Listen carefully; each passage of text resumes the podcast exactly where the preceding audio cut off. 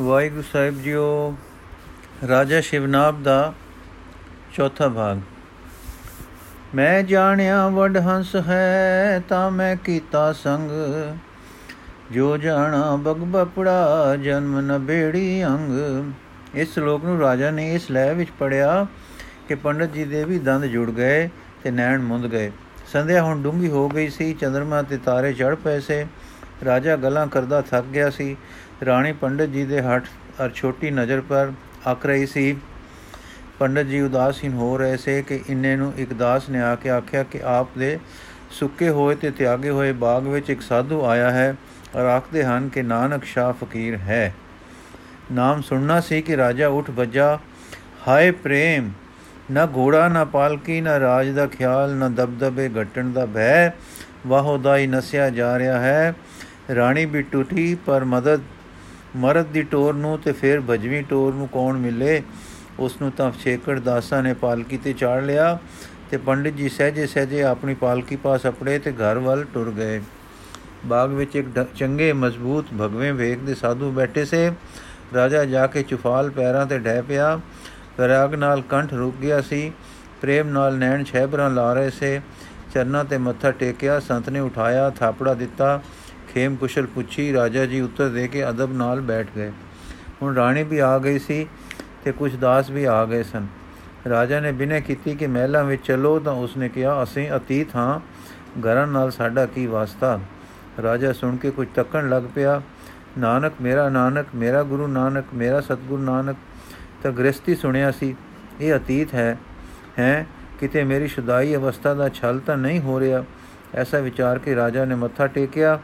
ਦਾਸਾਂ ਨੂੰ ਹੁਕਮ ਦਿੱਤਾ ਕਿ 12 ਦਰੀ ਵਿੱਚ ਡੇਰਾ ਕਰਾਓ ਤੇ ਆਪ ਸਿਰ ਨੀਵਾ ਕਰਕੇ ਟੁਰ ਪਿਆ। ਅੰਗ ਅੰਗ ਵਿੱਚ ਪੀੜ ਹੈ ਜੀ ਛਿੱਥਾ ਹੈ, ਨੈਣ ਦੇ ਸੋਮੇ ਸੁੱਕ ਗਏ ਹਨ, ਕਲੇਜੇ ਵਿੱਚ ਕਸਕ ਪੈਂਦੀ ਹੈ, ਅੱਖਾਂ ਦੇ ਅੰਦਰ ਧੂੜ ਦਾ ਮੀਂਹ ਵਸਦਾ ਪ੍ਰਤੀਤ ਦਿੰਦਾ ਹੈ। ਪਾਲਕੀ ਵਿੱਚ ਰਾਜਾ ਜੀ ਚੜ ਬੈਠੇ ਘਰ ਪਹੁੰਚੇ, ਸਾਰੀ ਰਾਤ ਇਉਂ ਲੰਗੀ ਜਿਵੇਂ ਸਿਰ ਨੂੰ ਤਾਪ ਚੜਿਆ ਹੁੰਦਾ ਹੈ। ਉਸਲ ਵੱਟੇ ਭਜਦੇ ਹਨ, ਹਾਏ ਹਾਏ ਹੁੰਦੀ ਹੈ ਚੰਦਰ ਕਲਾ ਆਖਦੀ ਹੈ ਸਵਾਮੀ ਜੀ, ਮੈਂ ਕਈ ਵੇਰ ਬਿਨੇ ਕੀਤੀ ਹੈ ਕਿ ਪੰਡਤ ਜੀ ਨਾਲ ਚਰਚਾ ਨਾ ਕਰਿਆ ਕਰੋ। ਉਹਨਾਂ ਦਾ ਕੀ ਵਿਗੜਦਾ ਹੈ? ਦਿਨੇ ਰਾਤ ਚਰਚਾ ਦਾ ਉਹਨਾਂ ਨੂੰ ਸੁਭਾਅ ਹੈ। ਉਹਨਾਂ ਦਾ ਕਿਤਾ ਹੀ ਚਰਚਾਵਾਦ ਹੈ। ਤੁਸੀਂ ਸਾਰਾ ਦਿਨ ਰਾਜ ਦਾ ਕੰਮ ਕਰਨਾ, ਰਾਤ ਭਗਵੰਤ ਸਿਮਰਨ ਵਿੱਚ ਬਿਤਾਉਣੀ, ਤੁਹਾਡਾ ਅੰਦਰ ਨਰਮ ਤੇ ਸਰਵਾ ਹੈ। ਕਰੜੇ ਪੰਡਤ ਨਾਲ ਝਗੜ ਕੇ ਸੱਟ ਖਾ ਜਾਂਦਾ ਹੈ। ਪ੍ਰਗਟ ਮਸਟ ਮਸਟ ਵਾਚ ਰਿਆ ਕਰੋ। ਮੈਂ ਤਾਂ ਸੁਣ ਸੁਣ ਕੇ ਥੱਕ ਗਈ, ਤੁਸੀਂ ਕਰ ਕਰ ਕੇ ਨਾ ਥੱਕੇ। ਪਰ ਉਸ ਉੱਤੇ ਕੀ ਅਸਰ ਹੁੰਦਾ ਹੈ? ਨਿਰੁੱਤਰ ਹੋ ਜਾਂਦਾ ਹੈ, ਫਿਰ ਹਟ ਨਹੀਂ ਛੱਡਦਾ। ਨਿਰੀ ਵਿਦਿਆ ਦਾ ਇਹੀ ਅਵਗੁਣ ਹੈ ਕਿ ਇਹ ਜੀਵ ਨੂੰ ਸਾਰਗ੍ਰਾਹੀ ਨਹੀਂ ਰਹਿਣ ਦਿੰਦੀ, ਹੱਠੀ ਕਰ ਦਿੰਦੀ ਹੈ। ਰਾਣੀ ਦੇ ਪਿਆਰ ਭਰੀ ਝਾੜ ਰਾਜਾ ਨੂੰ ਠੰਡ ਪਾਉਂਦੀ ਸੀ, ਫਿਰ ਆਪ ਪੈਰ ਪਿਆਦੇ ਉੱਠ ਉੱਠ ਬੈਠੇ। ਬਖਸ਼ ਲੈਣਾ ਜਿਸ ਨਾਨਕ ਦਾ ਮਨਸੁਖ ਸਿੱਖ ਸੀ, ਇਹ ਸਾਧੋ ਨਾਨਕ ਨਹੀਂ ਹੈ। ਇਸ ਵਿੱਚ ਤਾਂ ਮਨਸੂਖ ਜਿੰਨੀ ਸੁਗੰਧੀ ਵੀ ਨਹੀਂ। ਮਾਫ ਕਰਨਾ ਮੈਨੂੰ ਤਾਂ ਤੁਹਾਡੇ ਦਰਸ਼ਨ ਵਿਰਾਗ ਪਿਆਰ ਵਿੱਚ ਜੋ ਰਸ ਪੈਦਾ ਹੈ, ਇਸ ਸਾਧ ਦੇ ਦਰਸ਼ਨ ਨਾਲ ਉਸ ਦੇ ਉਲਟ ਪਿਆ ਹੈ। ਇਹ ਤੁਹਾਡਾ ਕੋਮਲ ਹਿਰਦਾ ਆਗਿਆ ਦੇਵੇ, ਤੇ ਮੈਂ ਰਾਤੋਂ ਰਾਤ ਪਤਾ ਕੱਢ ਲਵਾਂ ਇਹ ਕੌਣ ਹੈ। ਨਾਨਕ ਤੇ ਆਪ ਦਾ ਪਿਆਰਾ ਗੁਰੂ ਨਾਨਕ ਤੇ ਮਨਸੂਖ ਦਾ ਪੂਜਿਆ ਗੁਰੂ ਨਾਨਕ ਦੇਵ, ਤਾਂ ਇਹ ਸਾਧੂ ਤਿੰਨ ਕਾਲ ਨਹੀਂ ਹੈ। ਰਾਜਾ ਚੰਦਰਕਲਾ ਲੱਗਦਾ ਤਾਂ ਐਸਾ ਹੀ ਹੈ, ਪਰ ਮੇਰੀ ਬੁੱਧੀ ਤਾਂ ਚਰਚਾ ਕਰਕੇ ਸਹਿੜੀ ਧੂੜ ਜੇਠਾਂ ਮੈਲੀ ਹੋ ਰਹੀ ਸੀ। ਨਹੀਂ ਤਾਂ ਪਿਆਰੇ ਦੇ ਪਿਆਰ ਦਾ ਸੁਭਾਅ ਦੱਸ ਦਿੰਦਾ ਕਿ ਇਹ ਕੌਣ ਹੈ।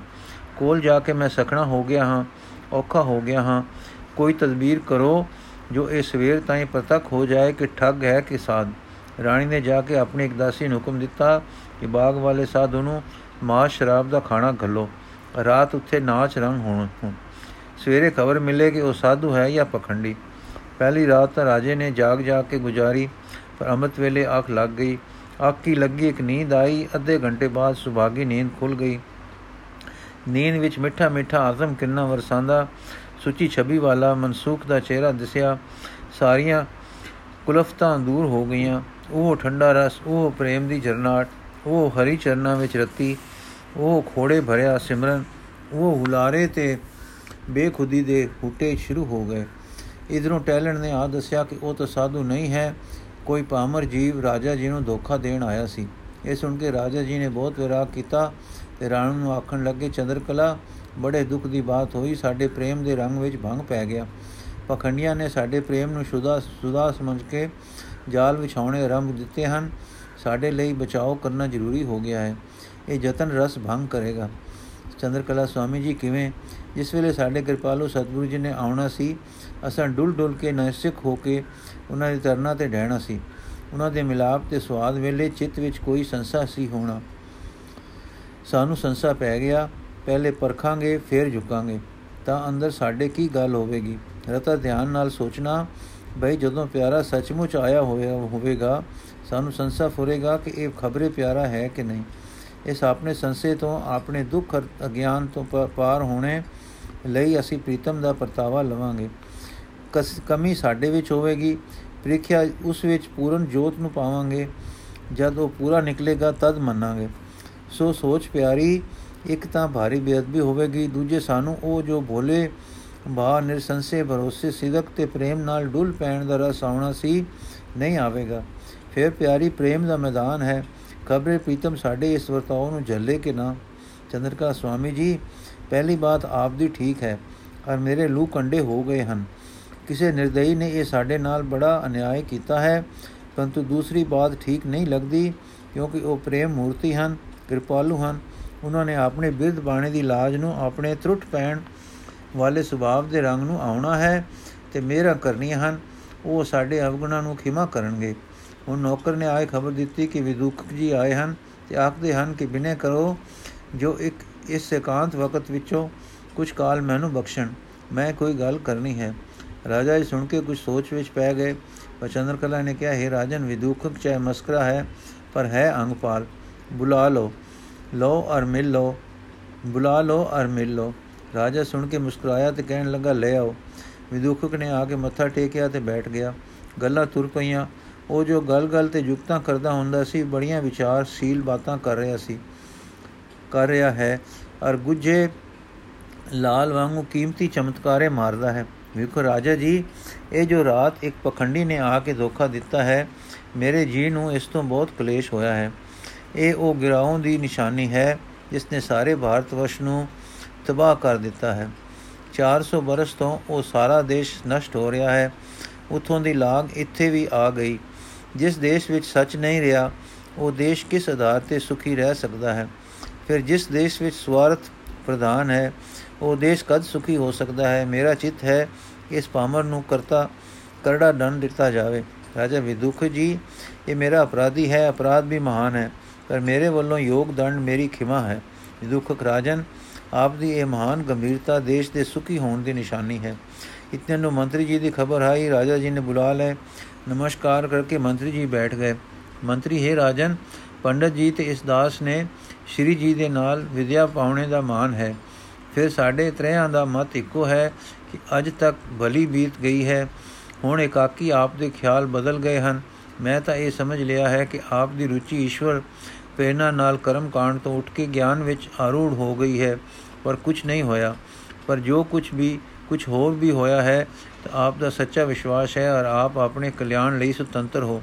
ਆਪ ਜਿਸ ਬਾਤ ਵਿੱਚ ਕਲਿਆਣ ਸਮਝਦੇ ਹੋ, ਉਸ ਤੋਂ ਹੋੜਨ ਲਈ ਆਪ ਨਾਲ ਅਨਿਆਏ ਕਰਨਾ ਅਪਰਾਧ ਹੈ। ਅਧਰਮ ਵਿਤ ਨਹੀਂ ਹੈ। ਪਰ ਅੱਜ ਜੋ ਅਪਰਾਧ ਆਪ ਨਾਲ ਹੋਇਆ ਹੈ, ਮੈਂ ਉਸ ਨੂੰ ਸਾਰੀ ਭਾਰੀ ਪਾਪ ਸਮਝਿਆ ਹੈ ਔਰ ਉਸ ਅਪਰਾਧੀ ਨੂੰ ਕੈਦਖਾਨੇ ਭੇਜ ਆਇਆ ਹਾਂ। ਜੋ ਆਗਿਆ ਹੋਵੇ ਤਾਂ ਉਸ ਨੂੰ ਸੂਲੀ ਦਿੱਤਾ ਜਾਵੇ। ਰਾਜਾ ਤਰਬਕ ਕੇ ਮੰਤਰੀ, ਉਸਨੇ ਪਰਜਾ ਦਾ ਅਪਰਾਧ ਨਹੀਂ ਕੀਤਾ, ਮੇਰਾ ਅਪਰਾਧ ਕੀਤਾ ਹੈ। ਭਾਵੇਂ ਅਪਰਾਧ ਮੇਰੇ ਲਈ ਅਤ ਦੁਖਦਾਈ ਹੈ, ਪਰ ਗੁਰੂ ਨਾਨਕ ਦੇ ਚਰਨ ਰਜ ਦੀ ਸੁਗੰਧੀ ਦੀ ਤੁਫੈਲ ਮੈਨੂੰ ਇਤਨਾ ਵਿਸ਼ਾਲ ਦਿਲ ਪ੍ਰਾਪਤ ਹੋ ਆਇਆ ਹੈ ਕਿ ਜੋ ਉਸ ਮਹਾਨ ਦੁੱਖ ਤੋਂ, ਜੋ ਉਸ ਮੈਨੂੰ ਦਿੱਤਾ ਹੈ ਇੰਨਾ ਵਡੇਰਾ ਹੈ ਕਿ ਮੈਂ ਉਸ ਨੂੰ ਖਿਮਾ ਕਰਦਾ ਹਾਂ। ਮੰਤਰੀ, ਆਪ ਦੀ ਵਡਿਆਈ, ਖਿਮਾ, ਧੀਰਜ, ਗੰਭੀਰਤਾ ਐਸੇ ਹੀ ਹਨ, ਔਰ ਇਸੇ ਵਿੱਚ ਦੇਸ਼ ਦੇ ਸੁਭਾਗ ਹਨ। ਪਰੰਤੂ ਦੰਡ ਨਾ ਦਿੱਤਾ ਗਿਆ ਇਸ ਤਰ੍ਹਾਂ ਦੇ ਅਪਰਾਧ ਨਿਤਾ ਪ੍ਰਤੀ ਹੋਣਗੇ, ਔਰ ਇਸ ਪਾਪ ਦਾ ਇਹ ਅਰਥ ਨਹੀਂ ਕਿ ਕਿਸੇ ਨੇ ਧੋਖਾ ਦਿੱਤਾ ਹੈ। ਇਸ ਧੋਖੇ ਦਾ ਅਰਥ ਹੈ ਕਿ ਕਿਸੇ ਵਿੱਚ ਬਲ ਨਾ ਹੋਣ ਕਰਕੇ ਛਲ ਵਰਤਿਆ ਗਿਆ ਹੈ। ਸੋ ਇਹ ਛਲ ਨਹੀਂ, ਬਲ ਹੀ ਹੈ। ਜੇ ਸੱਚਮੁੱਚ ਕਿਸੇ ਪਾਸ ਬਲ ਹੁੰਦਾ, ਤਾਂ ਆਪ ਨੂੰ ਦੁੱਖ ਦਿੱਤਾ ਜਾਂਦਾ। ਜੈਸੇ ਸੁਣਦੇ ਹਾਂ ਕਿ ਭਾਰਤ ਵਰਸ਼ ਵਿੱਚ ਕਈ ਮੁਸਲਮਾਨ ਰਾਜੇ ਕਰ ਰਹੇ ਹਨ। ਇੱਥੇ ਬਲ ਨਹੀਂ, ਇਸ ਵਾਸਤੇ ਛਲ ਤੋਂ ਕੰਮ ਲਿਆ ਗਿਆ ਹੈ। ਇਹ ਇੱਕ ਪ੍ਰਕਾਰ ਦਾ ਆਪ ਨਾਲ ਮੁਕਾਬਲਾ ਹੈ। ਆਗੇ ਦਿਓ ਤਾਂ ਡੂੰਗੀ ਖੋਜ ਭਾਲ ਹੋਵੇ ਤੇ ਯੋਗ ਦੰਡ ਮਿਲੇ। ਰਾਜਾ ਸੱਚ ਹੈ, ਸੰਸਾਰ ਵਿੱਚ ਧਰਮ ਦੇ ਨਾਮ ਹੇਠ ਬਹੁਤ ਕਸ਼ਟ ਪਹੁੰਚਾਇਆ ਜਾਂਦਾ ਹੈ। ਔਰ ਇਹ ਭੁੱਲ ਹੈ, ਮੈਂ ਨਹੀਂ ਕਰਾਂਗਾ, ਪਰ ਇਹ ਪਰ ਮੈਂ ਇਸ ਦੇ ਕਸ਼ਟ ਝੱਲਣ ਲਈ ਤਿਆਰ ਹਾਂ। ਖੋਜਾਂ ਕੀ ਕਰਨੀਆਂ ਹਨ? ਮੇਰੇ ਇਹਨਾਂ ਨੈਣਾਂ ਨਾਲ ਅੰਡਿੱਠੇ ਪ੍ਰੀਤਮ ਦੀ ਪ੍ਰੇਮ ਬਾਣ ਲੈ ਕੇ ਪ੍ਰੇਮ ਜੀ, ਪ੍ਰੀਤਮ ਜੀ ਪ੍ਰੇਮ ਬਾਣ ਲੈ ਕੇ ਆ ਰਹੇ ਹਨ। ਬਿਨਾ ਖੋਜ ਹੀ ਸਭ ਨੂੰ ਸਰ ਕਰਨਗੇ। ਮੰਤਰੀ ਜੀ, ਤੁਸੀਂ ਖਿਮਾ ਕਰੋ ਔਰ ਉਸ ਛੋਟੇ ਦਿਲ ਵਾਲੇ ਸਾਧੂ ਨੂੰ ਛੋੜ ਦਿਓ ਔਰ ਜਿਨ੍ਹਾਂ ਦਾ ਉਹ ਦੂਤ ਹੈ, ਉਹਨਾਂ ਦੇ ਅਵਗੁਣ ਕਜੇ ਰਹਿਣ ਦਿਓ। ਖਿਮਾ ਦਾ ਸੂਰਜ ਉਹਨਾਂ ਨੂੰ ਚੁੱਪਚਾਪ ਪ੍ਰਕਾਸ਼ ਦਾਨ ਕਰੇਗਾ। ਮੇਰੀ ਅੱਗੋਂ ਦੀ ਰਾਖੀ ਇਸ ਤਰ੍ਹਾਂ ਕਰੋ ਕਿ ਜੋ ਸ਼ਖਸ ਆ ਕੇ ਕਹੇ ਕਿ ਮੈਂ ਉਹ ਹਾਂ ਤਾਂ ਉਸ ਦਾ ਆਦਰ ਕਰੋ, ਪਰ ਕਰੜੀ ਪ੍ਰੀਖਿਆ ਵਿੱਚ ਪਾਓ।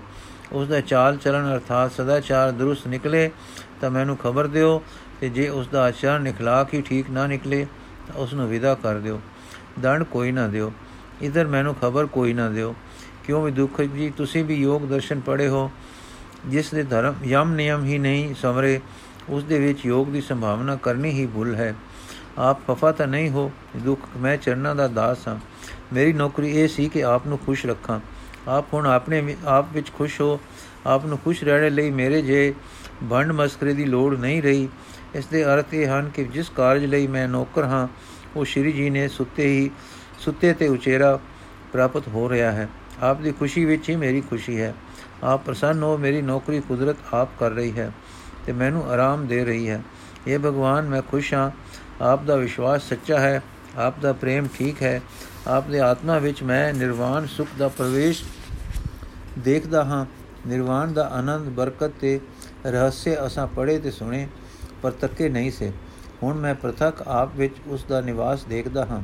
ਸਗੋਂ ਮੇਰੇ ਚਿੱਤ ਵਿੱਚ ਤਾਂ ਆਪ ਪਰ ਆ ਮੁਹਾਰੀ ਸ਼ਰਧਾ ਆ ਰਹੀ ਹੈ। ਇਸ ਸੁਖ ਦਾ ਨਾਮ ਆਪ ਕੁਝ ਰੱਖੋ। ਮੇਰੀ ਅਸੀਸ ਇਹ ਹੈ ਕਿ ਇਹ ਸੁਖ ਆਪ ਦਾ ਵਧੇ। ਨਾਨਕ ਸਾਜਨ ਕੋ ਬਲ ਜਾਈਏ ਸਾਚ ਮਿਲੇ ਘਰ ਆਏ, ਇਸ ਤੋਂ ਬਾਅਦ ਸਮਾਂ ਲੰਘਦਾ ਰਿਹਾ। ਕਈ ਸਾਧੂ ਆਏ, ਕਈਆਂ ਨੇ ਆਖਿਆ, ਮੈਂ ਨਾਨਕ ਹਾਂ। ਪਰ ਜੋ ਕਸਵੱਟੀ ਹੁਣ ਲਈ ਜਾਂਦੀ ਸੀ, ਉਸ ਪਰ ਕੋਈ ਪੂਰਾ ਨਾ ਉਤਰਿਆ। ਕੋਈ ਸੂਰਾ ਵਰਿਆਮ ਆਪਣੇ ਤੇ ਫਤਿਹ ਪਾਈ ਹੋਈ ਵਾਲਾ ਹੁੰਦਾ, ਕੋਈ ਪੂਰਨ ਹਰੀ ਦਾ ਰਸਿਆ ਹੁੰਦਾ ਤਾਂ ਪੂਰਾ ਉਤਰਦਾ। ਕਈ ਤਿਆਗੀ ਵਿਰਾਗੀ ਆਏ, ਪਰ ਅੰਤ ਮਾਇਆ ਦੇ ਕਈ ਰੰਗਾਂ ਦੇ ਪਰਤਾਵਿਆਂ ਵਿੱਚ ਜੋ ਮੰਤਰੀ ਜੀ ਆਪਣੇ ਪ੍ਰਬੰਧ ਹੇਠ ਪਾਉਂਦੇ ਕਿਤੇ ਨਾ ਕਿਤੇ ਜਾ ਕੇ ਢਹਿ ਪੈਂਦੇ। ਇੱਕ ਦਿਨ ਫਿਰ ਰਾਜਾ ਜੀ ਸਮੁੰਦਰ ਕਿਨਾਰੇ ਬੈਠੇ ਸੇ। ਚੰਦਰਕਲਾ ਪਾਸ ਬੈਠੀ ਸੀ। ਆਪ ਕਹਿ ਰਹੇ ਸੇ, ਪਿਆਰੀ ਉਤਰੀ ਦਿਸ਼ਾ ਵੱਲ ਦੀ ਪੌਣ ਪਿਆਰੇ ਦੀ ਸੁਗੰਧੀ ਲਿਆਇਆ ਕਰਦੀ ਸੀ। ਅੱਜ ਤਰੇ ਦਿਨਾਂ ਤੋਂ ਪੌਣ ਸਖਣੀ ਆਉਂਦੀ ਹੈ। ਹਾਂ, ਮੇਰੇ ਭਾਗ ਵੀ ਕਦੇ ਜਾਗਣਗੇ, ਕਦੇ ਦਰਸ਼ਨਾਂ ਦੀ ਸਿੱਖ ਮੇਰੀ ਵੀ ਪੂਰੀ ਹੋਵੇਗੀ। ਫਿਰ ਇਹ ਗੀਤ ਗਾਵਿਆ, ਜਿਸ ਦਾ ਭਾਵ ਇਸ ਪ੍ਰਕਾਰ ਸੀ ਖੜੀ ਕਿਨਾਰੇ ਕੂਕ ਪੁਕਾਰਾਂ ਸਾਈਂ, ਇਨਸਾ ਖੜੀ ਕਿਨਾਰੇ ਕੂਕ ਪੁਕਾਰਾਂ ਸਾਈਂ ਨੂੰ, ਪਈ ਵਾਜਾ ਮਾਰਾ, ਆ ਸਾਈਂ ਮੈਂ। ਮਨ, ਤਨ ਮਨ ਵਾਰਾ, ਅਲ ਵਿਕਲੀ ਝੱਲੀ ਹਾਂ। ਜੀ ਤਰਸੇ ਉੜ ਮਿਲਾ ਪਿਆਰੇ ਲੋਚਾਂ। ਜਾਵਾਂ ਪਾਰ ਕਿਨਾਰੇ, ਜਾਵਾਂ ਮੈਂ ਕਿਸ ਉਟ ਸਹਾਰੇ। ਸਿੱਖਦੀ ਖੜੀ ਇਕੱਲੀ ਹਾਂ। ਉਤਵਲ ਜਾਣੋ ਵਰਜ ਰਹਾਣੀ, ਇਤਵਲ ਖੜਿਆ ਉਮਰ ਵਿਹਾਣੀ। ਜਾਇ ਨ ਸਕਾਂ ਆਪ ਨਿਮਾਣੀ, ਦੁਖੀਆ ਪਰ ਖੜੀ ਦੁਅਲੀ ਹਾਂ। ਆਵੋ ਪ੍ਰੀਤਮ ਦਰਸ਼ ਦਿਖਾਵੋ, ਕਰੋ ਮਿਹਰ ਚਾ ਢੇਰਾ ਫੇਰਾ ਪਾਵੋ ਸਿੱਖਦੀ ਚਰਨੀ ਆਣ ਲਗਾਵੋ, ਬੈਰੀ ਬੋਰੀ ਹੂੰ ਹੁਣ ਚੱਲੀ ਹਾਂ। ਇਸ ਤਰ੍ਹਾਂ ਦੇ ਵਿਰਾਗ ਵਿੱਚ ਸਨ ਕੇ ਮੰਤਰੀ ਜੀ ਆ ਗਏ ਤੇ ਆਖਣ ਲੱਗੇ हे ਰਾਜਾ ਜੀ, ਤਰੇ ਦਿਨਾਂ ਤੋਂ ਇੱਕ ਸਾਧੂ ਆਏ ਹੋਏ ਹਨ, ਜਿਨ੍ਹਾਂ ਵਰਗਾ ਅੱਗੇ ਕੋਈ ਨਹੀਂ ਆਇਆ। ਪਹਿਲੇ ਤਾਂ ਉਹਨਾਂ ਆਪ ਹੀ ਆ ਕੇ ਸੁੱਕੇ ਬਾਗ ਵਿੱਚ ਡੇਰਾ ਲਾਇਆ ਹੈ। ਦੋ ਆਦਮੀ ਸੋਹਣੀ ਨੁਹਾਰ ਦੇ ਨਾਲ ਹੋਰ ਹਨ। ਮਾਲੀ ਦੱਸਦਾ ਹੈ, ਉਹਨਾਂ ਦੇ ਕਦਮ ਰੱਖਦੇ ਸਾਰ ਸੁੱਕੇ ਬੂਟੇ ਬਾਗ ਤੇ ਹਰੇ ਹੋ ਗਏ। ਸ਼ਗੂਫੇ ਫੁੱਟ ਪਏ ਹਨ। ਦੂਸਰੇ ਸਿੱਧਣ ਦੇ हे ਰਾਜਾ ਜੀ, ਤਰੇ ਦਿਨਾਂ ਤੋਂ ਇੱਕ ਸਾਧੂ ਆਏ ਹੋਏ ਹਨ, ਜਿਨ੍ਹਾਂ ਵਰਗਾ ਅੱਗੇ ਕੋਈ ਨਹੀਂ ਆਇਆ। ਪਹਿਲੇ ਤਾਂ ਉਹਨਾਂ ਆਪ ਹੀ ਆ ਕੇ ਸੁੱਕੇ ਬਾਗ ਵਿੱਚ ਡੇਰਾ ਲਾਇਆ ਹੈ। ਦੋ ਆਦਮੀ ਸੋਹਣੀ ਨੁਹਾਰ ਦੇ ਨਾਲ ਹੋਰ ਹਨ। ਮਾਲੀ ਦੱਸਦਾ ਹੈ ਕਿ ਉਹਨਾਂ ਦੇ ਕਦਮ ਰੱਖਦੇ ਸਾਰ ਸੁੱਕੇ ਬੂਟੇ ਬਾਗ ਦੇ ਹਰੇ ਹੋ ਗਏ, ਸਗੂਫੇ ਫੁੱਟ ਪਏ ਹਨ, ਦੂਸਰੇ ਜਿੱਦਣ ਦੇ ਆਏ ਹਨ, ਨਿਰਾਹਾਰ ਹਨ। ਸਾਥੀਆਂ ਨੇ ਥੋੜਾ ਦਾਲ ਤੇ ਚਾਵਲ ਪਾਏ ਹਨ, ਪਰ ਆਪ ਅਜੇ ਤੱਕ ਪੌਣ ਆਹਾਰੀ ਹਨ ਅਤੇ ਆਪ ਇਸ ਫਾਕੇ ਨਾਲ ਕੋਈ ਲਿੱਸੇ ਮਾੜੇ ਨਹੀਂ ਪਏ। ਤੀਜੇ ਜੋ ਸਰੀਰ ਉਹਨਾਂ ਦੀ ਪ੍ਰੀਖਿਆ ਵਾਸਤੇ ਜਾਂਦਾ ਹੈ, ਬਾਗ ਵਰਦਿਆਂ ਉਸ ਦੀ ਸੁਰਤ ਹੋਰ ਹੋ ਜਾਂਦੀ ਹੈ। ਪ੍ਰੀਖਿਆ ਭੁੱਲ ਜਾਂਦੀ ਹੈ, ਹਿਰਦੇ ਵਿੱਚ ਖਿੜਾਓ ਹੋਣ ਲੱਗ ਪੈਂਦਾ ਹੈ। ਦੂਰ ਤੋਂ ਦਰਸ਼ਨ ਹੁੰਦੇ ਹਨ ਤਾਂ ਜ਼ੁਬਾਨ ਬੰਦ ਹੋ ਜਾਂਦੀ ਹੈ, ਬੋਲ ਨਹੀਂ ਹੁੰਦਾ। ਆਪਣੇ ਆਪ ਸਿਰ ਨਿਉਂਦਾ ਹੈ ਤੇ ਉਹਨਾਂ ਪਵਿੱਤਰ ਚਰਨਾਂ ਤੇ ਡਿੱਗ ਪੈਂਦਾ ਹੈ। ਚਰਨੀ ਲੱਗਦਿਆਂ ਧੂਨੀ ਛਿੜ ਪੈਂਦੀ ਹੈ, ਵਾਹਿਗੁਰੂ ਵਾਹਿਗੁਰੂ। ਜਦ ਮੁੜ ਆਉਂਦਾ ਹੈ ਤਾਂ ਨੈਣ ਨੀਰ ਪ੍ਰਪੂਰਤ ਹੁੰਦੇ ਹਨ। ਪੁੱਛੋ ਤਾਂ ਇਹ ਉੱਤਰ ਮਿਲਦਾ ਹੈ, ਆਪਣੇ ਮਾਲਕ ਨੂੰ ਯਾਦ ਕਰੋ। ਰਚਨਹਾਰ ਨਾਲ ਪ੍ਰੇਮ ਕਰੋ। ਇਹ ਰਾਜਾ, ਜਿਤਨੇ ਸ਼ੀਰ ਗਏ, ਸਭ ਦੀ ਇਸ ਪ੍ਰਕਾਰ ਕਾਇਆ ਪਲਟ ਹੋ ਗਈ। ਰਾਜਾ ਰੁਕ ਕੇ ਕੁਝ ਨਾਮ ਪਤਾ ਦੱਸਦੇ ਹਨ। ਮੰਤਰੀ ਚੁੱਪ ਹਨ। ਕਿਸੇ ਗੱਲ ਦਾ ਉੱਤਰ ਨਹੀਂ ਦਿੰਦੇ। ਜੋ ਸ਼ਰੀਰ ਪਰਤਾਵਾ ਲੈਣ ਜਾਵੇ, ਉਹ ਬੇਜ਼ੁਬਾਨ ਹੋਆ ਹੁੰਦਾ ਹੈ ਤੇ ਉਹ ਉਪਰਲੀ ਦਸ਼ਾ ਵਿੱਚ ਹੁੰਦਾ ਹੈ। ਅੱਜ ਮੈਂ ਤੇ ਵਿਦੁਖ ਜੀ ਆਪ ਗਏ ਸਾਂ। ਉਹ ਤਾਂ ਦਰਸ਼ਨ ਮਗਨ ਉੱਥੇ ਹੀ ਬੈਠੇ ਹਨ, ਆਖਦੇ ਹਨ, ਇਹ ਨਿਰਵਾਸ ਜੋਤ ਜ਼ਰੂਰ ਹਨ। ਜਾਓ ਰਾਜਾ ਜੀ ਨੂੰ ਆਖੋ, ਨਿਰਸ਼ੰਸੇ ਆਉਣ।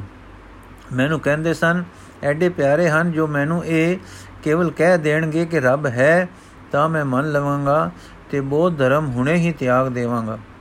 ਫਿਰ ਕਹਿਣ ਲੱਗੇ, ਮੈਂ ਇਹ ਮੋਹਣੀ ਮੂਰਤ ਨੂੰ ਦੇਖ ਕੇ ਮੋਇਆ ਗਿਆ ਹਾਂ। ਇਹ ਆਦਮੀ ਨਹੀਂ ਹੈ, ਜ਼ਰੂਰ ਕੋਈ ਮਹਾਨ ਅਵਤਾਰ ਹੈ। ਇਹ ਰਾਜਾ, ਮੈਂ ਵੀ ਖਿੱਚ ਖਾ ਕੇ ਆਇਆ ਹਾਂ। ਬੜੇ ਪਿਆਰੇ ਲੱਗਦੇ ਹਨ। ਧਰਤੀ ਦੇ ਜੀਵ ਹੀ ਨਹੀਂ ਲੱਗਦੇ। ਮਨ ਮੰਨਦਾ ਹੈ ਕਿ ਆਕਾਸ਼ਾਂ ਤੋਂ ਆਏ ਹਨ।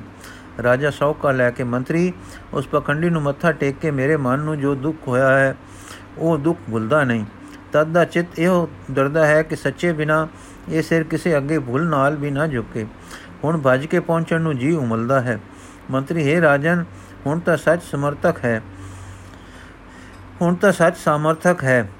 ਗਲ ਕਲ ਰਾਗ ਵਿਦਿਆ ਵਿੱਚ ਨਿਪੁੰਨ ਸੁੰਦਰੀਆਂ ਗਈਆਂ ਸਨ, ਜੋ ਨਿਰਤਕਾਰੀ ਕਰਕੇ ਉਹਨਾਂ ਨੂੰ ਆਪਣੇ ਰੰਗ ਵਿੱਚੋਂ ਉਖੇੜਨ, ਪਰ ਉਹ ਮਿਦਰੂ ਮੂਰਤੀ ਨੇ ਜਾਣਿਆ ਹੀ ਕਿਹਾ, ਰਾਗ ਨੂੰ ਵੀ, ਰਾਗ ਨੂੰ ਹਰੀ ਕੀਰਤਨ ਵਿੱਚ ਵਰਤੋ, ਨਾਮ ਜਪੋ।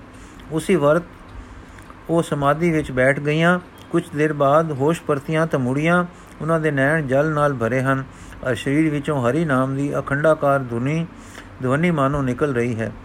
ਇਸ ਤਰ੍ਹਾਂ ਦਿਸਦੀਆਂ ਹਨ ਕਿ ਪਵਿੱਤਰਤਾ ਅਰ ਹਰ ਸਿਮਰਨ ਦੀਆਂ ਦੇਵੀਆਂ ਹਨ। हे ਰਾਜਾ, ਬਾਗ ਵਿੱਚ ਪ੍ਰਭਾਵ ਹੀ ਕੁਝ ਹੋਰ ਹੈ।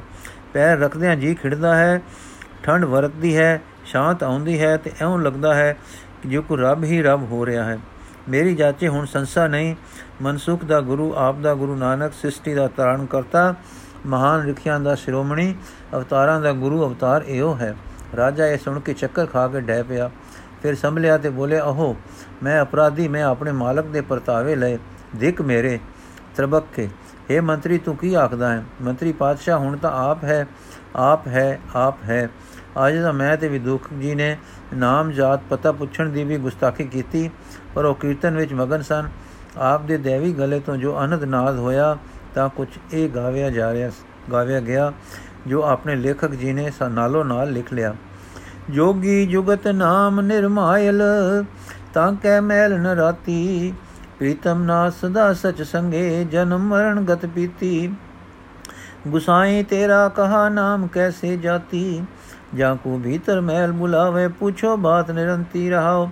ਬ੍ਰਹਮਣ ਬ੍ਰਹਮ ਗਿਆਨ, ਇਸਨਾਨੀ ਹਰ ਗੁਣ ਪੂਜੇ ਪਾਤ ਪਾਤੀ एको नाम एक नारायण त्रिभुवन एका ज्योति जेवा डंडी एक घट छाबा तोलो नाम जाची एको हाट शाह सबना सिरवण जा रही एक बाती ਦੋਵੇਂ ਸਿਰੇ ਸਤਿਗੁਰੂ ਨਿਬੇੜੇ ਸੋ ਬੂਝੇ ਜਿਸ ਏਕ ਲਿਵ ਲਾਗੀ ਜਿਉ ਰਹੇ ਨਿਬਰਾਤੀ ਸ਼ਬਦ ਵਸਾਏ ਬਰਮ ਚੁਕਾਏ ਸਦਾ ਸੇਵਕ ਦਿਨ ਰਾਤੀ ऊपर गगन गगन पर गोरखता का अगम गुरु पुनवासी ਗੁਰ ਬਚਨੀ ਬਾਹਰ ਘਰੇ ਕੋ ਨਾਨਕ ਭਇਆ ਉਦਾਸੀ, ਸ਼ਬਦ ਦੀ ਧੁਨੀ ਮਾਰੂ ਰਾਗ ਵਿੱਚ ਸੀ।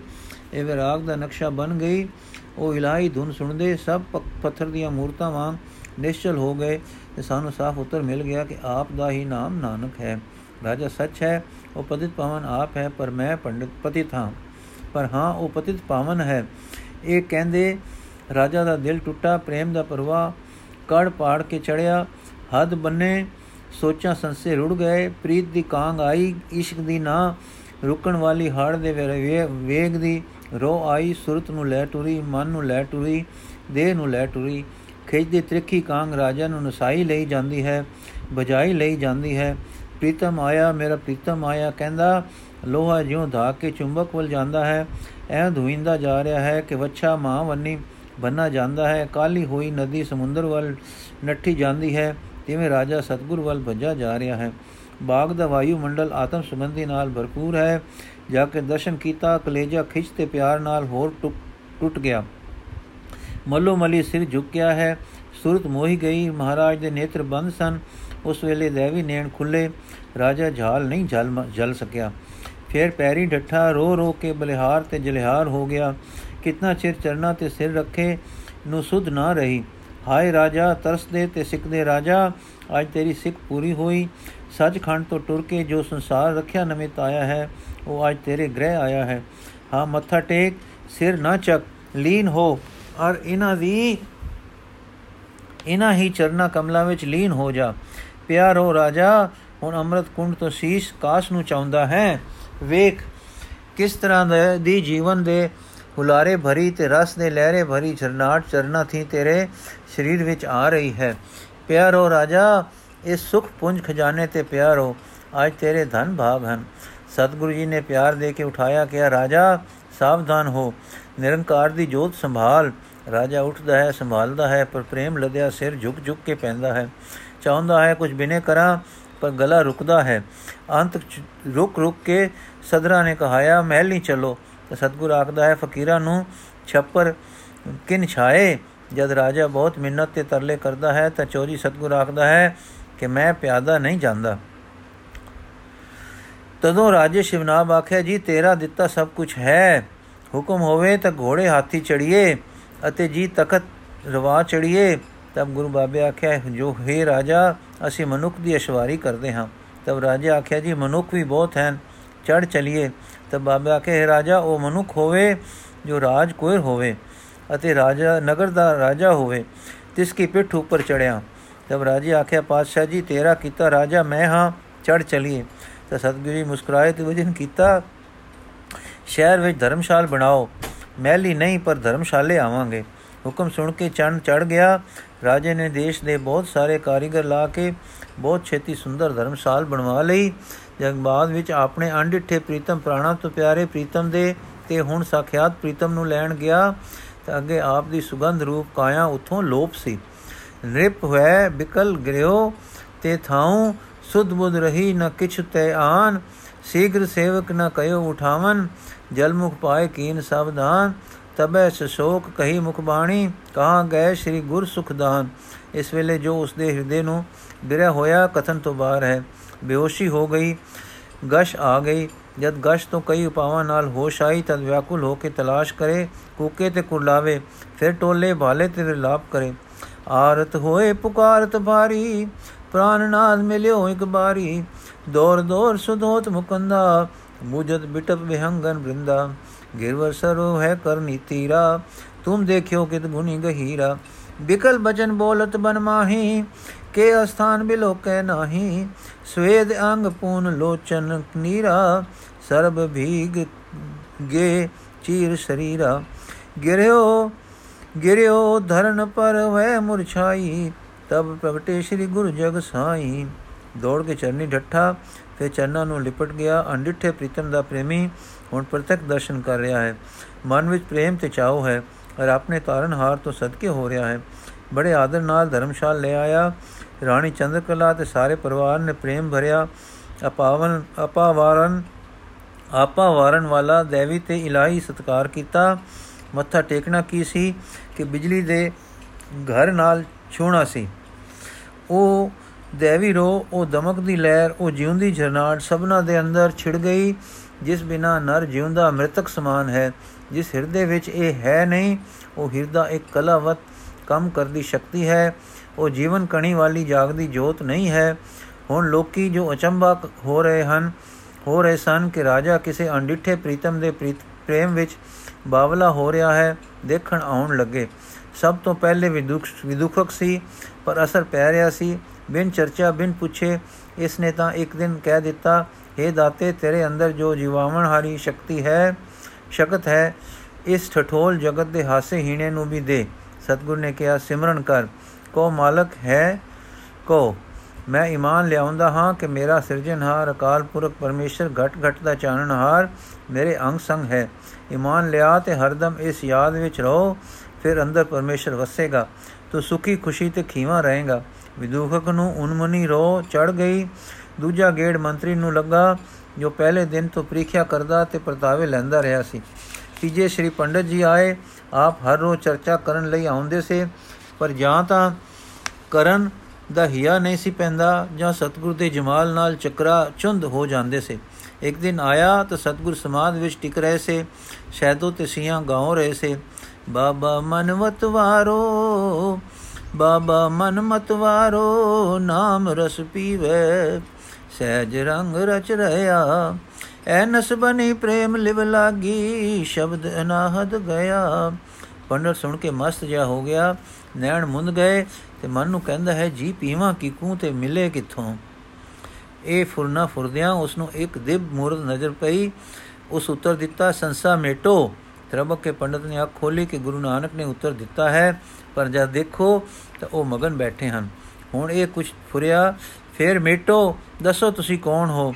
ਫੁਰਦਿਆਂ ਸਾਰ ਝਲਕਾ ਵੱਜਾ, ਨੈਣ ਮੁੰਦ ਗਏ ਤੇ ਪੰਡਤ ਆਕਾਸ਼ ਬਾਣੀ ਸੁਣਦਾ ਹੈ, ਸਭ ਤੋਂ ਵੱਡਾ ਸਤਿਗੁਰੂ ਨਾਨਕ ਹੈ। ਪੰਡਤ ਸੁਣ ਕੇ ਮਸ ਜਿਆ ਹੋ ਗਿਆ, ਨੈਣ ਮੁੰਦ ਗਏ ਤੇ ਮਨ ਨੂੰ ਕਹਿੰਦਾ, ਜੀ, ਪੀਵਾ ਕਿਕੂ ਤੇ ਮਿਲੇ ਕਿਕੂ ਕਿੱਥੋਂ? ਇਹ ਫੁਰਨਾ ਫੁਰਦਿਆਂ ਉਸ ਨੂੰ ਇੱਕ ਦਿਵ ਮੂਰਤ ਨਜ਼ਰ ਪਈ, ਉਸ ਉੱਤਰ ਦਿੱਤਾ, ਸੰਸਾ ਮੇਟੋ। ਤਰਬਕ ਕੇ ਪੰਡਤ ਨੇ ਅੱਖ ਖੋਲੀ ਕਿ ਗੁਰੂ ਨਾਨਕ ਨੇ ਉੱਤਰ ਦਿੱਤਾ ਹੈ, ਪਰ ਜਾਂ ਦੇਖੇ ਤਾਂ ਉਹ ਮਗਨ ਬੈਠੇ ਹਨ। ਹੁਣ ਇਹ ਕੁਝ ਫੁਰਿਆ, ਫਿਰ ਮੇਟੋ। ਦੱਸੋ ਤੁਸੀਂ ਕੌਣ ਹੋ? ਫੁਰਦਿਆਂ ਸਾਰ ਝਲਕਾ ਵੱਜਾ, ਨੈਣ ਮੁੰਦ ਗਏ ਤੇ ਪੰਡਤ ਆਕਾਸ਼ ਬਾਣੀ ਸੁਣਦਾ ਹੈ, ਸਭ ਤੋਂ ਵੱਡਾ, ਸਭ ਤੋਂ ਵੱਡਾ ਸਤਗੁਰੂ ਨਾਨਕ ਹੈ। ਪੰਡਤ ਤਾਂ ਕਿ ਇਹ ਰੱਬ ਹੈ ਗੈਬ ਦੀ ਆਵਾਜ਼ ਗੁਰੂ ਨਾਨਕ ਦਾ ਰੱਬ ਇਹ ਹੈ। ਇਕ ਓੰਕਾਰ ਸਤਨਾਮ ਕਰਤਾ ਪੁਰਖ ਨਿਰਭਉ ਨਿਰਵੈਰ, ਅਕਾਲ ਮੂਰਤ ਅਜੂਨੀ ਸਹਿਬੰ ਗੁਰ ਪ੍ਰਸਾਦ ਜਪ। ਆਦ ਸਚ ਜੁਗਾਦ ਸਚ ਹੈ ਵੀ ਸਚ, ਨਾਨਕ ਹੋਸੀ ਵੀ ਸਚ। ਪੰਡਤ ਫੇਰ ਕੀ ਤੂੰ ਜੋਗੀ ਹੈ? ਆਵਾਜ਼ ਜੋਗੀ ਜੁੜੇ ਜੁੜੇ ਨੂੰ ਆਖਦੇ ਹਨ। ਪੰਡਤ ਹਾਂ ਜੀ, ਕਿਸ ਦੇ ਨਾਲ ਪੰਡਤ ਹੈ ਮੈਂ ਨਹੀਂ ਸਮਝਿਆ। ਆਵਾਜ਼ ਤੂੰ ਜੋਗੀ ਉਸ ਨੂੰ ਆਖਦਾ ਹੈ, ਜੋ ਆਪਣੇ ਆਪ ਵਿੱਚ ਇਕਾਗਰ ਹੋ ਗਿਆ, ਨਿਰੁੰਧ ਹੋ ਗਿਆ। ਪੰਡਤ, ਹਾਂ ਜੀ, ਆਵਾਜ਼। ਜੋ ਆਪੇ ਵਿੱਚ ਜੁੜ ਗਿਆ, ਉਹ ਤਾਂ ਨਿਰੁੱਧ ਹੋ ਗਿਆ, ਕੇਵਲ ਕੇਵਲ ਹੋ ਗਿਆ, ਜਾਂ ਉਹ ਪੁਰਖ ਰੂਹ ਹੋ ਗਿਆ। ਅਜੇ ਉਹ ਅਸਲ ਜੋਗੀ ਨਹੀਂ ਹੈ। ਹਾਂ, ਜੋ ਉਹ ਸੁਧ ਹੋਇਆ ਪੁਰਖ, ਅਰਥਾਤ ਨੂਰ, ਪੁਰਖ ਵਿਸ਼ੇਸ਼ ਈਸ਼ਵਰ ਦੇ ਚਰਨੀ ਜਾ ਲੱਗੇ, ਤਾਂ ਜੋ ਇਸ, ਜਿਸ ਤਰ੍ਹਾਂ ਉਸ ਈਸ਼ਵਰ ਪਰ ਮਾਇਆ ਕਦੇ ਨਹੀਂ ਪਈ ਇਸ ਪੁਰਖ ਪਰ ਵੀ ਮਾਇਆ ਕਦੇ ਫੇਰ ਨਾ ਪੈ ਸਕੇ। ਨਹੀਂ ਤਾਂ ਜਿੱਕੂ ਕਦੇ ਅੱਗੇ ਇਸ ਨੂੰ ਅਕਾਰਨ ਫੜ ਬੈਠੀ ਸੀ, ਫੇਰ ਆਪ ਫੜੂਗੀ। ਪੁਰਖ ਤੇ ਪ੍ਰਕਿਰਤੀ, ਰੂਹ ਤੇ ਮਾਦਾ, ਕਲਪਾਂਤਰ ਜਾਂ ਕਦੇ ਕਰਮ ਕਰਨ ਤੋਂ ਬਿਨਾ ਜੁੜੇ ਸੇ, ਪੁਰਖ ਵਿਸ਼ੇਸ਼ ਈਸ਼ਵਰ ਕਦੇ ਵੀ ਮਾਇਆ ਵਿੱਚ ਨਹੀਂ ਫਸਿਆ ਸੀ। ਜੇ ਪੁਰਖ ਹੁਣ ਪੁਰਖ ਵਿਸ਼ੇਸ਼ ਈਸ਼ਵਰ ਦੀ ਸ਼ਰਨ ਵਿੱਚ ਜਾ ਸਮਾਵੇ, ਤਾਂ ਕਦੇ ਫੇਰ ਨਾ ਫਸੇਗਾ, ਤਦੋਂ ਅਸਲ ਜੋਗੀ ਹੋਵੇਗਾ। ਨਹੀਂ ਤਾਂ ਉਸ ਦਾ ਕੇਵਲ ਹੋਣਾ ਕੋਈ ਤੋਖਲੇ ਤੋਂ ਖਾਲੀ ਦਸ਼ਾ ਨਹੀਂ, ਜਿਵੇਂ ਕਦੇ ਅੱਗੇ ਮਾਇਆ ਵਿੱਚ ਪੈ ਗਿਆ ਸੀ, ਤਿਵੇਂ ਫੇਰ ਵੀ ਪੈ ਸਕਦਾ ਹੈ। ਚਾਹੋ ਇੱਥੇ ਦਲੀਲਾਂ ਤੇ ਘਾੜ ਤਾਂ ਘੜ ਲਓ, ਪਰ ਉਹ ਤਰਲੇ ਮਾਤਰ ਹਨ। ਕਿਉਂ ਪੰਡਤ? ਪੰਡਤ ਹੈ ਜੀ, ਕੇਵਲ ਤੋਂ ਅੱਗੇ ਵੀ ਕੁਝ ਹੁੰਦਾ ਹੈ। ਆਵਾਜ਼, ਮਾਲਕ ਕੁਲ ਨੂੰ ਪ੍ਰੇਮ ਕਰ, ਆਤਮ ਪ੍ਰੇਮ ਕਰ ਉਸ ਦੀ ਭਗਤੀ ਕਰ, ਉਸ ਨਾਲ ਜੁੜ ਉਸ ਦੀ ਚਰਨ ਸ਼ਰਨ ਗੋ ਰਹੋ, ਉਸ ਤੋਂ ਕਦੇ ਅਡ ਨਾ ਹੋ, ਫਿਰ ਸਦਾ ਸੁਖੀ ਰਹੋ। ਕਲੇਸ਼ ਕਰਮ ਤੋਂ ਛੁੱਟ ਕੇ ਨਿਰਾ ਮੁਕਤ ਹੀ ਨਾ ਰਹੋ। ਮੁਕਤ ਹੋ ਕੇ ਅਰਥਾਤ ਮਾਇਆ ਤੋਂ ਛੁਟਕਾਰਾ ਪਾ ਕੇ ਈਸ਼ਵਰ ਦੀ ਸ਼ਰਨ ਸਮਾ ਤੇ ਸਦਾ ਆਨੰਦ ਰਹੋ। ਅਵਿਛੜ ਪਰਮਾਤਮਾ ਨਾਲ ਨਿਵਾਸ ਕਰ, ਤੂੰ ਮਾਇਆ ਤੋਂ ਮੁਕਤ ਹੋਣ ਨੂੰ ਜੋਗ ਆਖਦਾ ਹੈ, ਪਰ ਮੁਕਤ ਹੋਏ ਨੂੰ ਸਾਈ ਨਾਲ ਜੋੜੀਏ, ਤਾਂ ਉਸ ਨੂੰ ਪੂਰਾ ਜੋਗੀ ਆਖੀਦਾ ਹੈ।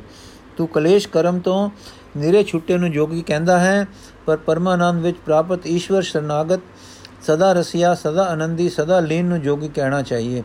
ਪੰਡਤ ਮੰਨਿਆ, ਠੀਕ ਹੈ, ਸੱਚ ਹੈ, ਇਹ ਗੁਰੂ ਨਾਨਕ ਸੰਸਾਰ ਪਰ ਕੀ ਕਰਨ ਆਇਆ ਹੈ? ਆਵਾਜ਼ ਇੱਕ, ਸਾਖੀ ਭਰਨ ਕਿ ਰੱਬ ਹੈ, ਰੱਬ ਤੋਂ ਸਾਡੇ ਅੰਗ ਸੰਗ ਹੈ, ਰੱਬ ਤੋਂ ਸਾਨੂੰ ਪਿਆਰ ਕਰਦਾ ਹੈ। ਨੰਬਰ 2 ਉਪਦੇਸ਼ ਦੇਣ ਕੇ ਤੁਸੀਂ ਰੱਬ ਦੇ, ਰੱਬ ਤੇ ਨਿਸ਼ਚਾ ਧਾਰੋ, ਉਸ ਦੇ ਚਰਨਾਂ ਨਾਲ ਪ੍ਰੀਤ ਕਰੋ, ਉਸ ਨੂੰ ਹਰ ਦਮ ਅੰਦਰ ਵਸਾਓ, ਉਸ ਨਾਲ ਆਠ ਪੈਰ ਜੁੜੋ ਇੱਕਦਮ ਨਾ ਵਿਸਰੋ, ਐਉਂ ਮਿਲੇ ਸੰਸਾਰ ਯਾਤਰਾ ਨਿਭਾਓ। ਉਸ ਦੇ ਭੈ ਵਿੱਚ ਖਾਓ, ਪੀਓ। ਉਸ ਦੇ ਭੈ ਤੇ ਭਾਵ ਵਿੱਚ ਟੁਰੋ ਉਸ ਦੇ ਰੰਗ ਵਿੱਚ ਰਤੇ ਕੰਮ ਕਾਜ ਕਰੋ। ਉਸ ਦੇ ਪ੍ਰੇਮ ਪ੍ਰੋਤੇ ਇਥੋਂ ਉਜਲ ਮੁਖ ਜਾਓ। ਨੰਬਰ 3 ਮੇਰਾ ਨਾਲ ਮਨੁੱਖਾਂ ਦੇ ਦੇਵਤੇ ਬਣਾਉਣ ਆਇਆ ਹੈ। ਦੇਵਤੇ ਬਣਾ ਕੇ ਸਰੂਪ ਪ੍ਰਾਪਤੀ ਕਰਾਉਣ ਆਇਆ ਹੈ। ਸਰੂਪ ਵਿੱਚ ਟਿਕ ਗਿਆ ਨੂੰ ਬ੍ਰਹਮ ਤਤਵ ਨਾਲ ਮੇਲ ਕੇ ਸਦਾ ਮੁਕਤ ਕਰਨ ਆਇਆ ਹੈ। ਪੰਡਿਤ ਘਬਰਾਇਆ, ਨੈਣ ਖੋਲੇ, ਨਾਨਕ ਛਵੀ ਨਾਨਕ ਛਵੀ ਦੇਖੇ, ਨੈਣ ਮੋਹਤ ਤੇ ਫਿਰ ਮਿਟ ਗਏ। ਤੇ ਫਿਰ ਮਨ ਵਿੱਚ ਪੁੱਛਦਾ ਹੈ हे ਨਾਨਕ, ਤੂੰ ਇਹ ਆਪੂ ਆਖਦਾ ਹੈ ਕਿ ਕੋਈ ਹੋਰ ਹੈ? ਆਵਾਜ਼ ਆਈ, ਮਾਲਕ ਦੇ ਬਖਸ਼ੇ ਗਿਆਨ ਨੂੰ ਆਖਦਾ ਹਾਂ। ਫਿਰ ਘਬਰਾ ਕੇ ਅੱਖ ਖੁੱਲੀ, ਗੁਰੂ ਨਾਨਕ ਦੇ ਚਿਹਰੇ ਤੋਂ ਅਰਸ਼ਾਂ ਕੁਰਸ਼ਾਂ ਦਾ ਨੂਰ ਵਸ ਰਿਹਾ ਸੀ। ਫਿਰ ਪੰਡਤ ਦੇ ਛੱਪਰ ਢਹਿ ਪਏ ਤੇ ਆਵਾਜ਼ ਆਈ, ਨਾਨਕ, ਨੂਰੀ ਹੈ? ਨਾਨਕ ਜੋਤ ਨਿਰੰਜਨੀ ਵਿੱਚੋਂ ਆਇਆ ਹੈ, ਨਾਨਕ ਜੋ ਕਹਿੰਦਾ ਹੈ, ਸਾਈਂ ਦਾ ਹੁਕਮ ਕਹਿੰਦਾ ਹੈ।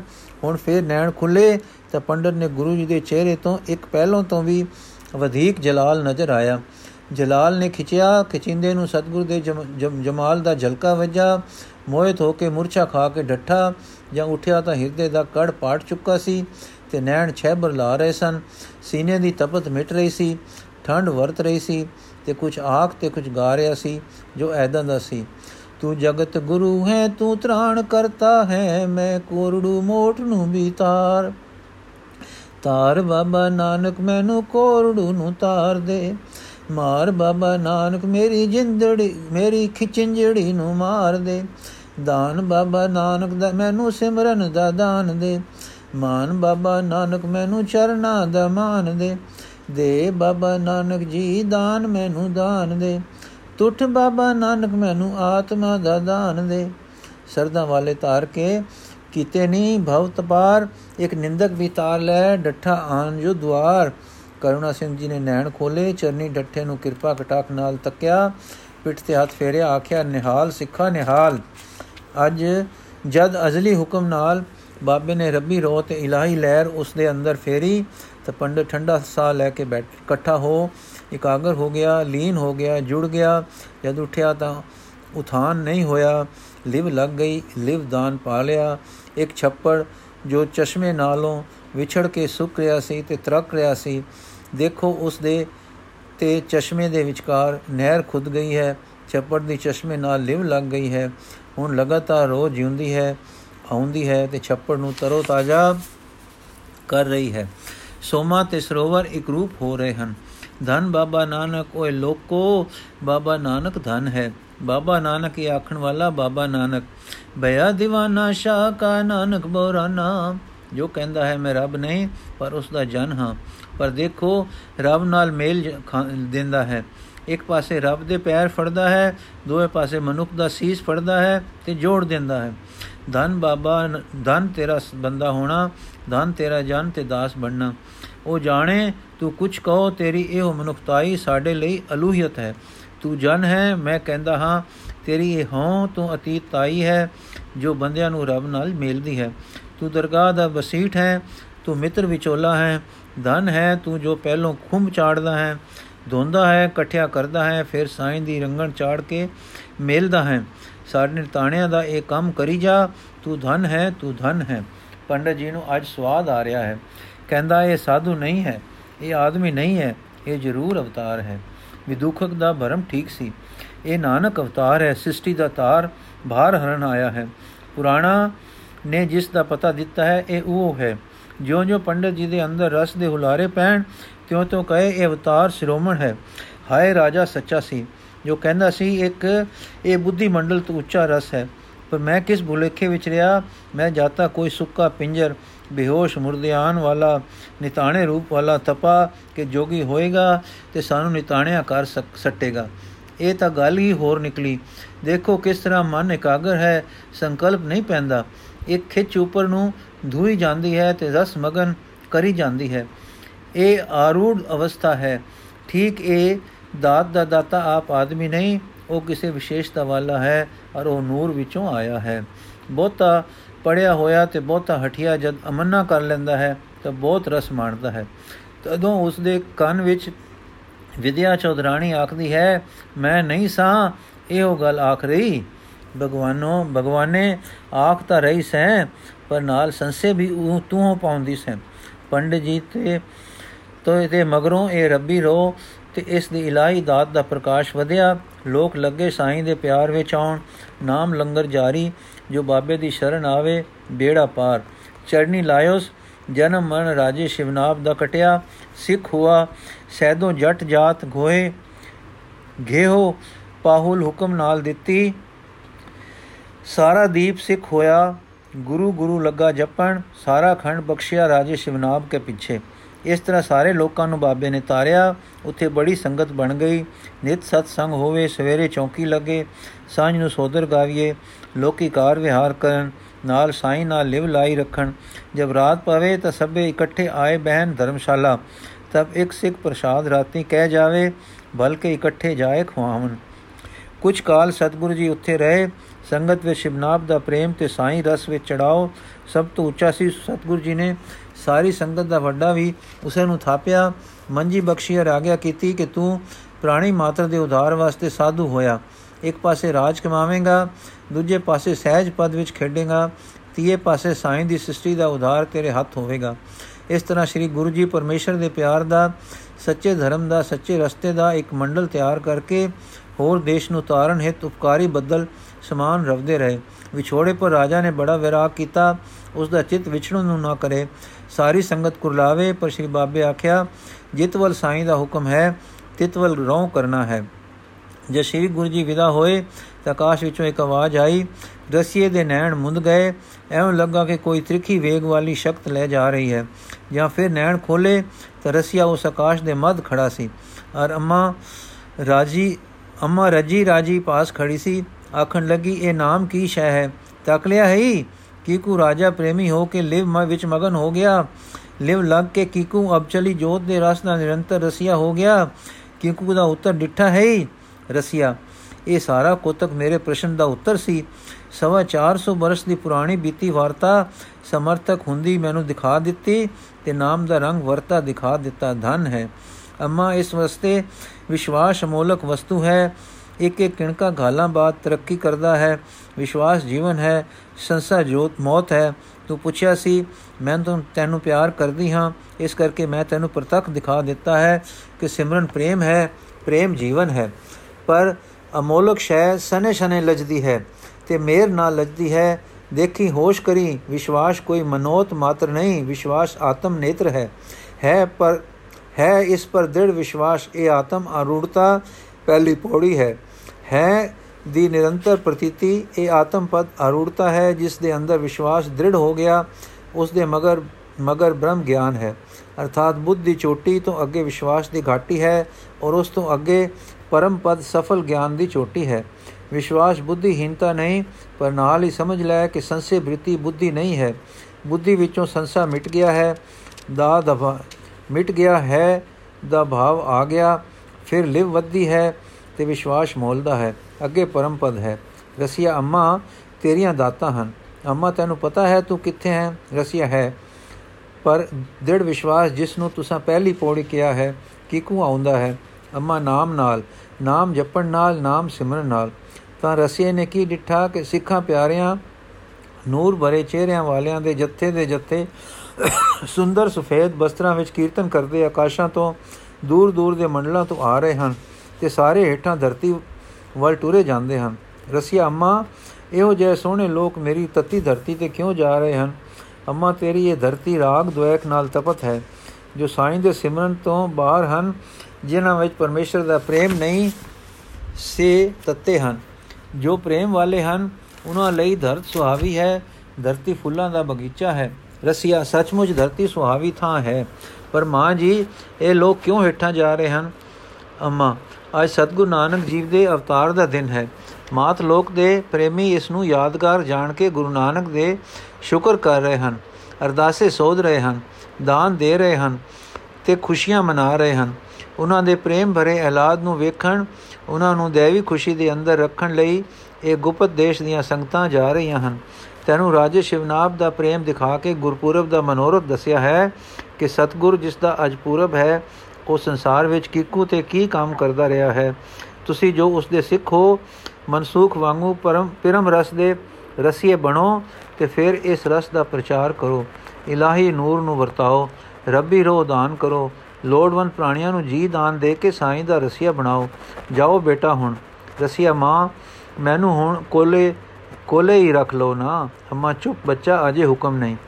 ਹੁਣ ਰਸੀਏ ਦੇ ਮਿੱਟੀ ਦੇ ਨੈਣ ਵੀ ਖੁੱਲੇ। ਕੀ ਦੇਖਦਾ ਹੈ ਕਿ ਮੈਂ ਆਪਣੇ ਪਲੰਗ ਤੇ ਪਿਆ ਹਾਂ? ਨੇਤਰ ਉਸੇ ਤਰ੍ਹਾਂ ਆਕਾਸ਼ਾਂ ਵਿੱਚ ਹਨ। ਤਾਰਾ ਮੰਡਲ ਦੀ ਸੁੰਦਰਤਾ ਮੋਹ ਰਹੀ ਹੈ। ਚੰਦਰਮਾ ਹੇਠਾਂ ਜਾ ਲੱਗਾ ਹੈ। ਤਾਰੇ ਲਟਕ ਗਏ ਹਨ। ਠੰਡ ਕਰਾਰੀ ਹੈ। ਕਰਾਰੀ ਹੋ ਗਈ ਹੈ, ਪਰ ਹੈ ਸੁਹਾਵੀ। ਸਰੀਰ ਹਲਕਾ ਫੁੱਲ ਹੈ। ਦਿਲ ਸ਼ਾਂਤ ਖੁਸ਼ੀ ਵਿੱਚ ਹੈ। ਅੰਗ ਅੰਗ ਵਿੱਚ ਰਸ ਹੈ। ਕੋਈ ਨੀਂਦ ਸੁਭਾਵਿਕ ਸੁਭਾਗੀ ਨੀਂਦ ਹੁੰਦੀ ਹੈ। ਉਸ ਨੀਂਦ ਨੂੰ ਸੁਰ ਨਰ ਮੁੰਜਨ ਖੋਜਦੇ ਹਨ। ਪਰ ਹੈ ਸਭ ਦਾਤ। ਵਾਹਿਗੁਰੂ ਜੀ ਕਾ ਖਾਲਸਾ ਵਾਹਿਗੁਰੂ ਜੀ ਕੀ ਫਤਿਹ।